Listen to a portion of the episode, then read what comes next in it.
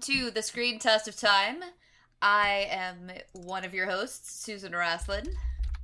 I'm your other host. I'm David Daw. Oh, can you do that without typing? Sorry, I was looking up pictures of the ridiculous interiors from Arrowsmith. I'm your other host. I'm David Daw. Great. And this week, and every week, we watch a different movie that was nominated for Best Picture and review it for you. And once we have watched all of the movies in a particular year, we will let you know if the Academy chose right and if the movie stands the screen test of time. This week, uh, this week, we watched Arrowsmith, which was nominated for the 1931 1932 awards, and which definitively answers the question can a movie have too much plot? Yup. I. Ugh, God, this movie. And the answer is yes. yes, it can. I feel like this fucking movie is like, it's gotta be based on a novel. I have not It looked is. this up, but it 100% has to be based on a novel because it is one of those movies. And like the last one I can think of was the Leonardo DiCaprio uh, biopic about, uh, what's his name? Uh, the Spruce Goose guy. The Aviator about Howard Hughes. Yeah, it is like the Aviator in that it has that weird thing of like, no, no, no, we can't cut that, but we don't have any. Well, just make it three minutes long. Just like, just put it in the movie anyway and have it be for three minutes. Yeah, it's based on a Sinclair Lewis novel. And you get every single chapter of that novel, I am sure. Oh, absolutely. In basically flashcard outline form. I was 35 minutes into the movie when I decided that I was going to write down every scene that happened. So, just to tell you what happened in the first 35 minutes. Arrowsmith's grandmother moves west. His Dickensian waistcoated dad tells his son to be a doctor. And also that there are only three books worth reading, which are Grey's Anatomy, the Bible, and Shakespeare. He goes to college. He becomes a doctor. He goes on what's apparently one date with a nurse whom he reprimands for talking back to him. They get married. A research doctor asks him to go to New York, but instead he moves to South Dakota with his wife, who apparently had never mentioned that she was from South Dakota. God, there's so much about their like courtship slash relationship slash that five minute segment of the film that is confusing to me. Because another thing that happens in there is that his explicit reason for not taking this research fellowship is he needs more money. So he's going to become a country doctor in a town of 300 fucking people. You know, the way you make money as a doctor.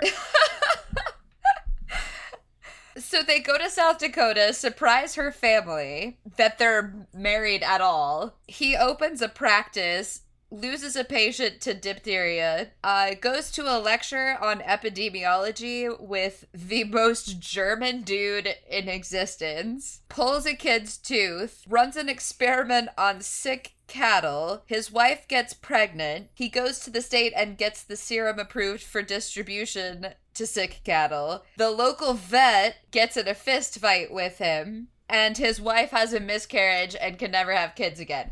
This happens in the first 35 minutes I was about to say, now congratulations, you're at Act 2. of three. In Act 2, he almost invents penicillin after getting into a like like complete nervous breakdown about his lack of research breakthroughs in 2 years. Oh, by the way, he's working in a research lab in the 28th floor of a Manhattan high-rise that looks like uh, no interior in fucking Los Angeles I've ever seen. I just sent Susan a, a picture of the fucking interior. This was the lobby shot I meant the other day, by the way because it is so ridiculous. There's like 18 columns in the shot. Every column is at least like six feet wide. The ceiling is at least like 25 feet up there. There is a gorgeous goddamn chandelier. this is the interior of the lobby of a pharmaceutical company. Again, explicitly stated to be on the 28th floor of a building in New York. I don't know if space was at less of a premium in the 1930s. Manhattan hasn't gotten any any smaller. But come on. I mean, yes, I can buy that, but it's like it's one of those things where they show you the exterior of the building. And he's like it's it's up the up there on the 28th floor. And like it's a fucking tesseract apparently because definitely this was not the height of the 28th floor when you were looking at that fucking building. Unless they just knocked out floors 29, 30, and 31. right and i feel like we're before the age of like false windows. Like that definitely like no anyway i've going to spend like 30 minutes on interiors when we're talking about this movie because they're absurd. But he goes to work at this research company with his like mentor from college. Basically, independently invents penicillin.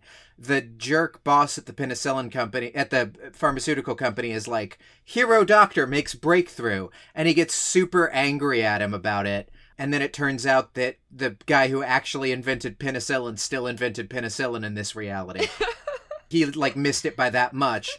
Um, and then there's an outbreak of the bubonic plague in the West Indies. Oh my god, this movie. And now we're on to Act Three.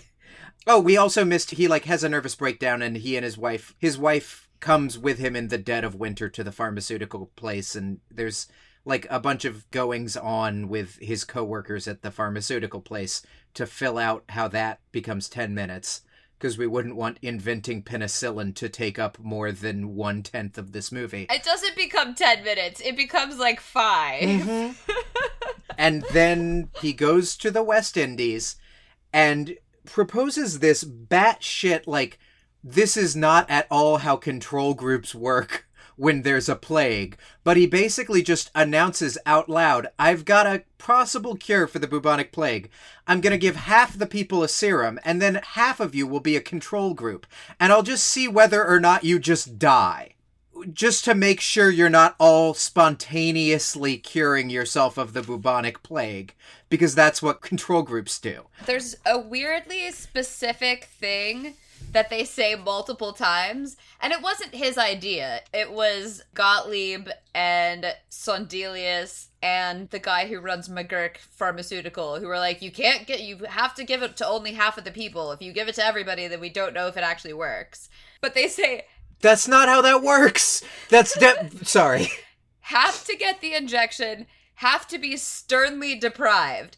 And they say this multiple times, and I'm kind of like, why do they have to be sternly deprived? Can't they be sympathetically deprived? Like, I'm really sorry, but we're trying to run this experiment, and we have like a really fucked up idea of how this works. So I'm sorry you're not going to get the shot. No, they have to be sternly deprived. That's the other thing is that makes it even worse science because now they don't have the placebo effect. Like you're supposed to in the control group just inject them, make them think they got the vaccine but not give them the vaccine. But the he does that dutifully until it kills like everyone he loves on the island including his wife and his best friend and his new best friend who he like made new doctor best friend that he made friends with on the island all just keel over dead and then he's like fuck it gets drunk and just decides to cure everyone Right, but only after his wife and the one doctor who was on the island have already died. and then he goes back and apologizes to his mentor for not killing a bunch more people in the West Indies.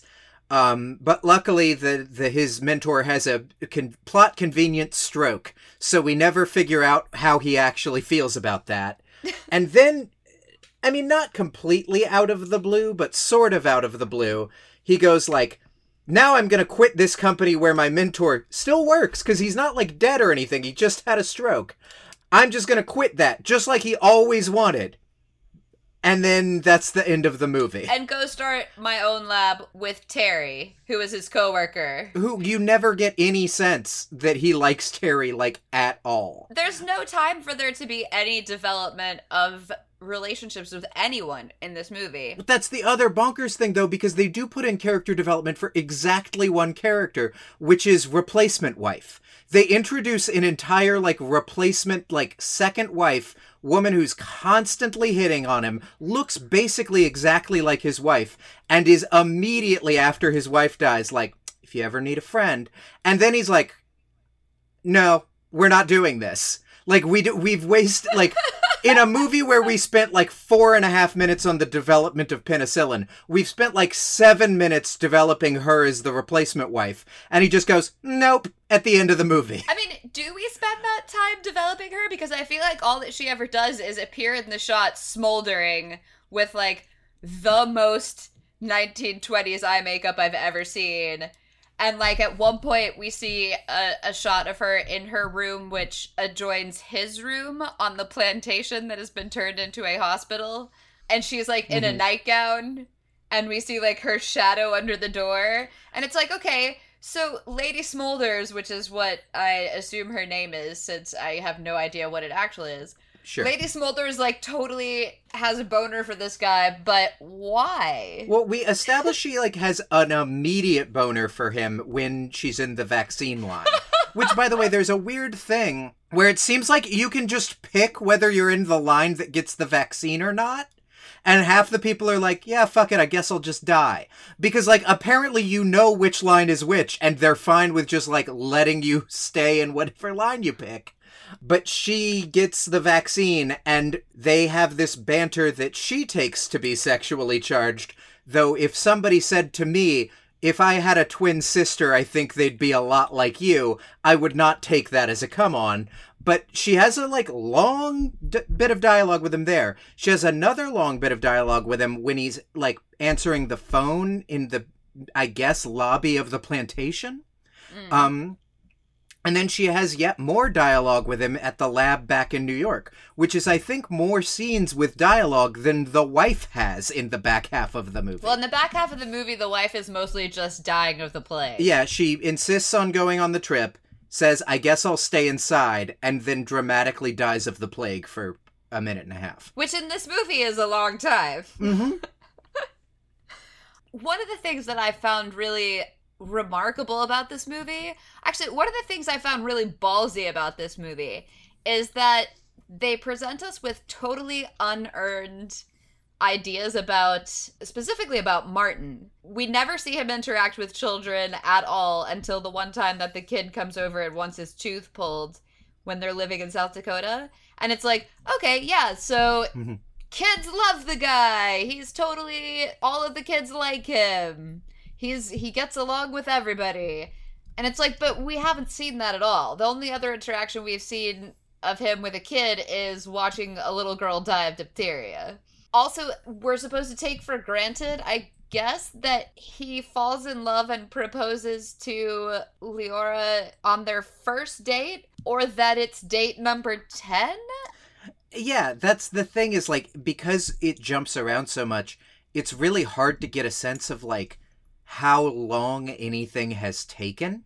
Unless Um, they say it outright. Like, right. oh, I've been at this place for two years and I've had no breakthroughs, which is the scene immediately following him walking in and getting hired. Yeah. Just because there's a jump cut from him like negging her at her job to the date doesn't mean that it's the first date. It could very well be that they've been dating for 3 years when he suddenly announces that they're going to get married.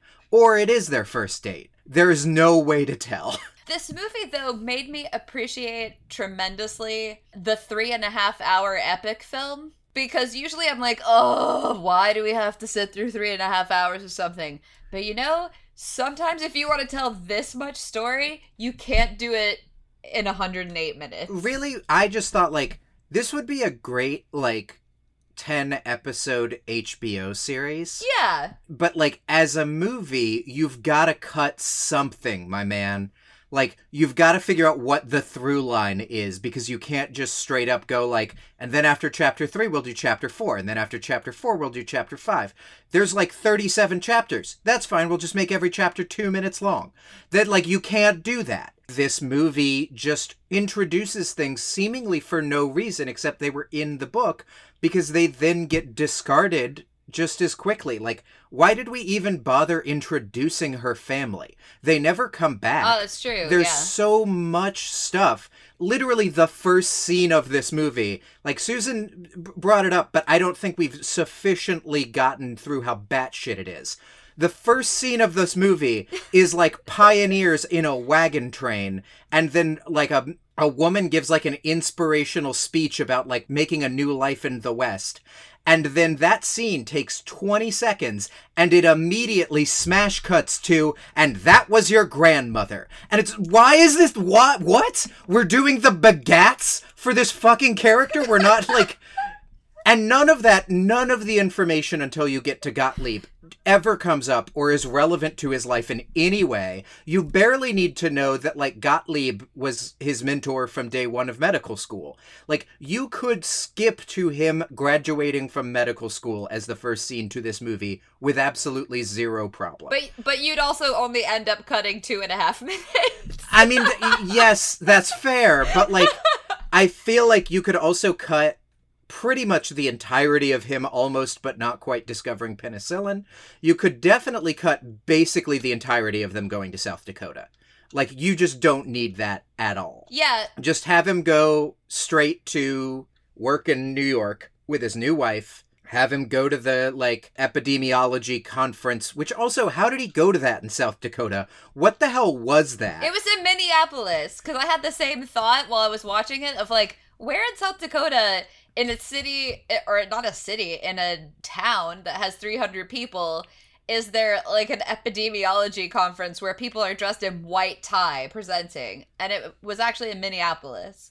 Right, because there's the great bit where the the guy who is such a German stereotype, it kind of like by comparison makes all the like African Americans who aren't African Americans because they're in the West Indies, like that portrayal look less racist by comparison because it's such a bonkers over the top German accent. It's it's like making fun of the Nazis. It's funny because it's a German stereotype that will like not be in film for another 60 or so years after this because World War II will happen. But he's totally the like rosy cheeked, drinks out of a beer stein, like fat and jolly German stereotype. But he doesn't remember what town he's in. So he has to correct him and say that they're in Minneapolis. I mean his name his name is Gustav for crying out loud. Good God, this movie. It's not even that it's a terrible movie. It's just there's so much. It's too much. It's just too much on like every level. Is it a terrible movie? I, it's shot well. I'd even go so far as to say it is edited well, considering how much shit there is in it. But was the script this short, or did they leave half of it on the cutting room floor because they were like, well, we can't have a three hour movie? Because if that's the case, then it's really badly edited. Well, no, because here's the thing: is like the way that this moves this quickly is absolutely the script and not the editing. I don't think that there's a two and a half hour cut of this movie. I think that like the cut of this movie was the cut of this movie. Like there was maybe like 10 15 minutes, but I don't think that they like really like let people have an emotional arc and then cut that stuff out. I think it was just like never filmed because like got to get to the next thing. Right. What's funny though is this the guy who wrote the adaptation won the Academy Award for adapting Gone with the Wind. Which again, I haven't seen, but my mom has always said, you know, she loves the movie and she loves the book. And she's always said that the book is better because there's more stuff in it because it's a book. So maybe like in 10 years he figures it out. Is it even 10 years? Not quite, but maybe. Gone with the Wind has a similar problem, it just has it less. But I have always thought that Gone with the Wind kind of feels like, and then this happens, and then this happens a little bit. Mm. Like, especially in Act 2 of Gone with the Wind. Like, I guess we'll get to it. But, like, this definitely. This movie just feels like one damn thing after another. Mhm. And, like, I feel like this movie invented the book was better than the movie Oh yeah, absolutely. in the way that people meant that when we like were growing up where like you're never going to be able to adapt the book exactly so just don't even bother and when people try it ends up being like this movie where it's just a series of things that happens and not a story Yeah, Helen Hayes, who plays Leora, she apparently noted that various scenes were dropped from the script without explanation. So maybe that's. maybe it was a director problem Apparently, Samuel Goldwyn hired John Ford to direct it on the condition that he not drink during production. So he went through filming the movie as quickly as possible. So maybe the director was just like, nah, we don't need that. We don't need that. We don't need that. All right, we're done. Give me a martini.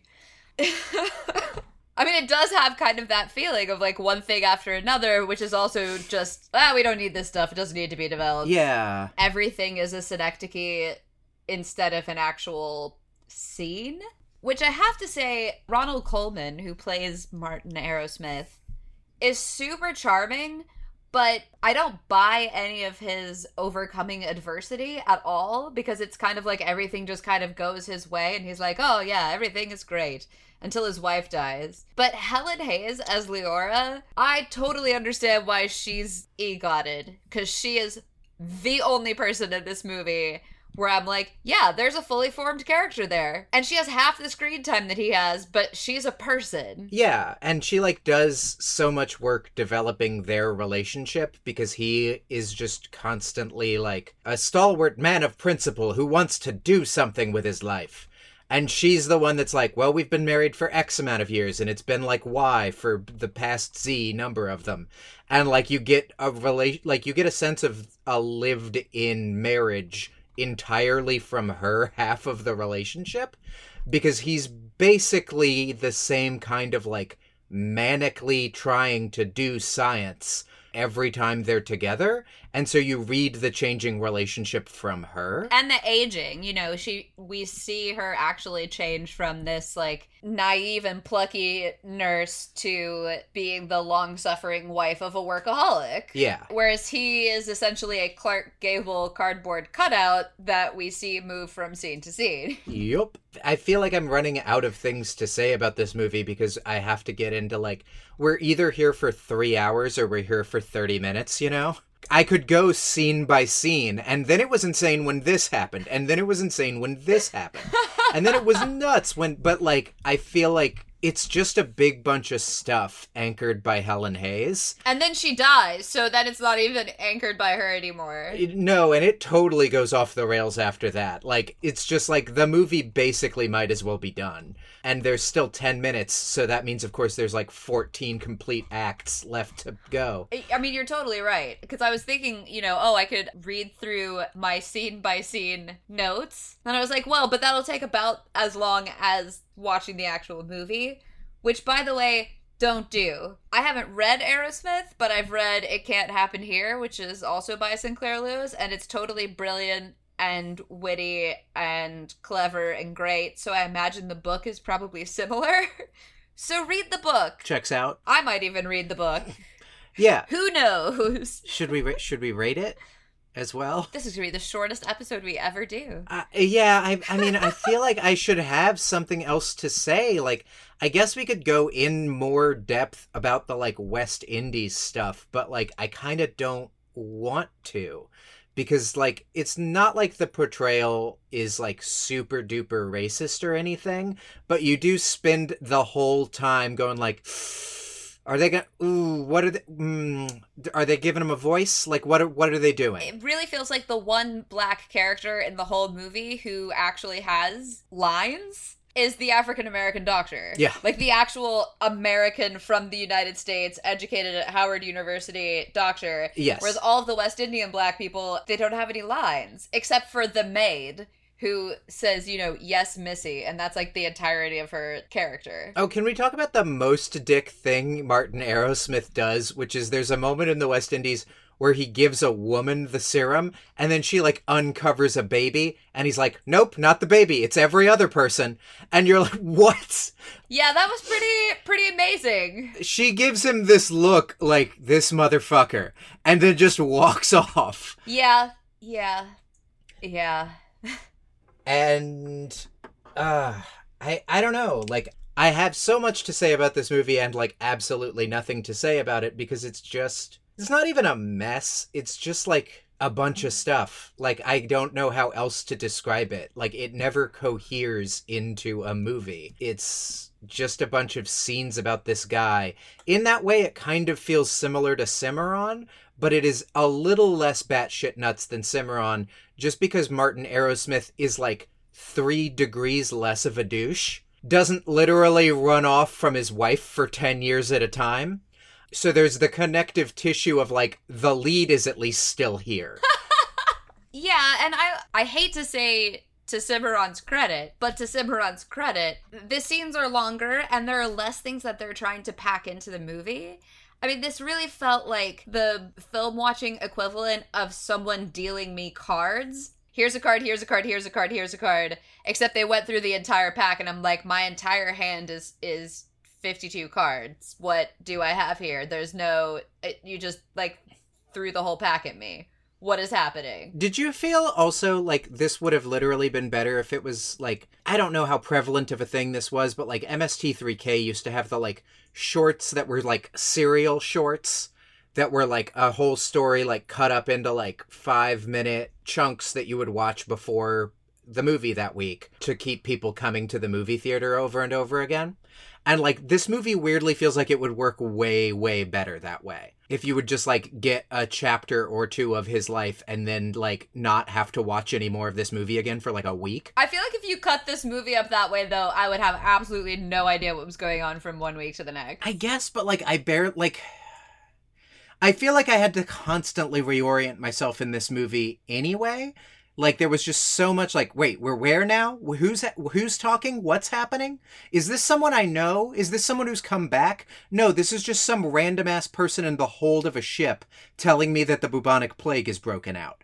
Like just things just happen out of nowhere so often that I feel like you could do a cut of this movie that's like that does it as a serial. Yeah, if you made every scene 5 minutes longer. No, I'm like that's what I'm saying is like keep it that short. I feel like in a weird way it would work better. Here's the thing you would be confused, but you'd be like, oh, I guess if I watched like all of these, I wouldn't be confused.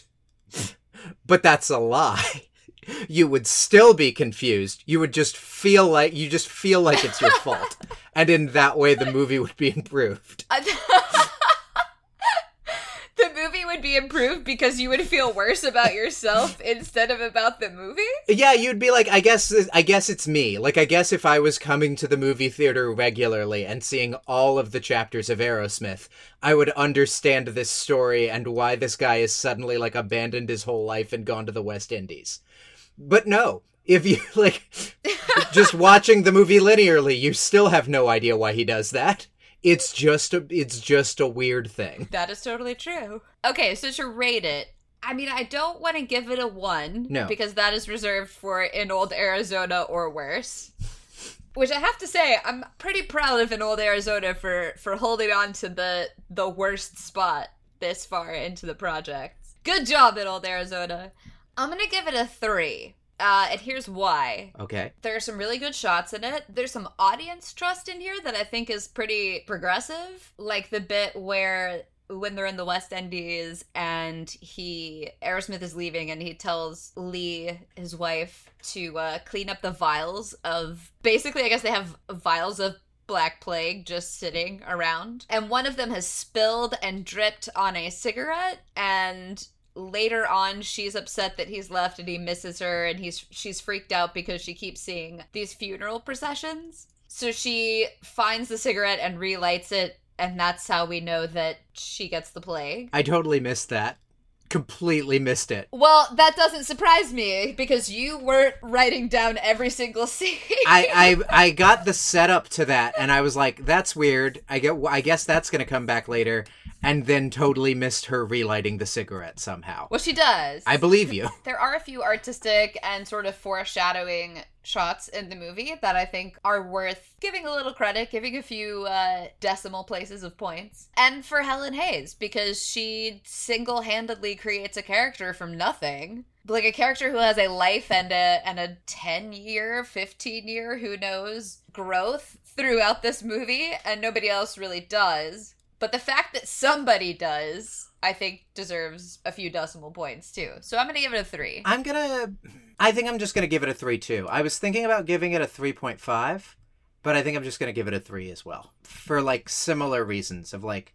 Helen Hayes does a good job. It's not like basically incompetent the way that like in old Arizona was. It doesn't do anything wrong. It just doesn't do anything very well except for Helen Hayes. But it's not like it's not like embarrassingly bad. It doesn't do like it doesn't have like MST3K quality anything the way that in old Arizona did. In a technical sense, it's competently put together. They know how to use cameras and they know how to make people sound heard. Except for the one scene that happens in the rain where Lady Smolders is like, I have feelings. And he's like, I also have feelings. And you're like, I'm going to have to rewind this and turn it all the way up because I can't hear them over the rain. But for the most part, like, it's a, they managed to use their equipment well. Yeah. Which is not quite the same as a competently made movie because script wise, it's a fucking disaster. So yeah, three it is. We'll give it a three. Yeah. And then next week we're gonna be watching the the one that actually won. Are we? I thought we were watching Shanghai Express next week. Oh, we might be February twelfth versus April twelfth. Yeah, we're totally watching Shanghai Express. I thought I had ordered my tabs to be the correct order for the whole thing. God, Shanghai Express is like straight up last, huh? Or Grand Hotel. Yes, it is. But Shanghai Express is the one that I've been the most excited about. So, so it will probably be terrible. I don't know. That's a pretty mediocre poster, and Marlene Dietrich is in it, so I think we're gonna be okay. Excellent. Well then, until next week, this is us signing off. That was a movie. Sort of. it it was a something. Uh. Bye. Bye.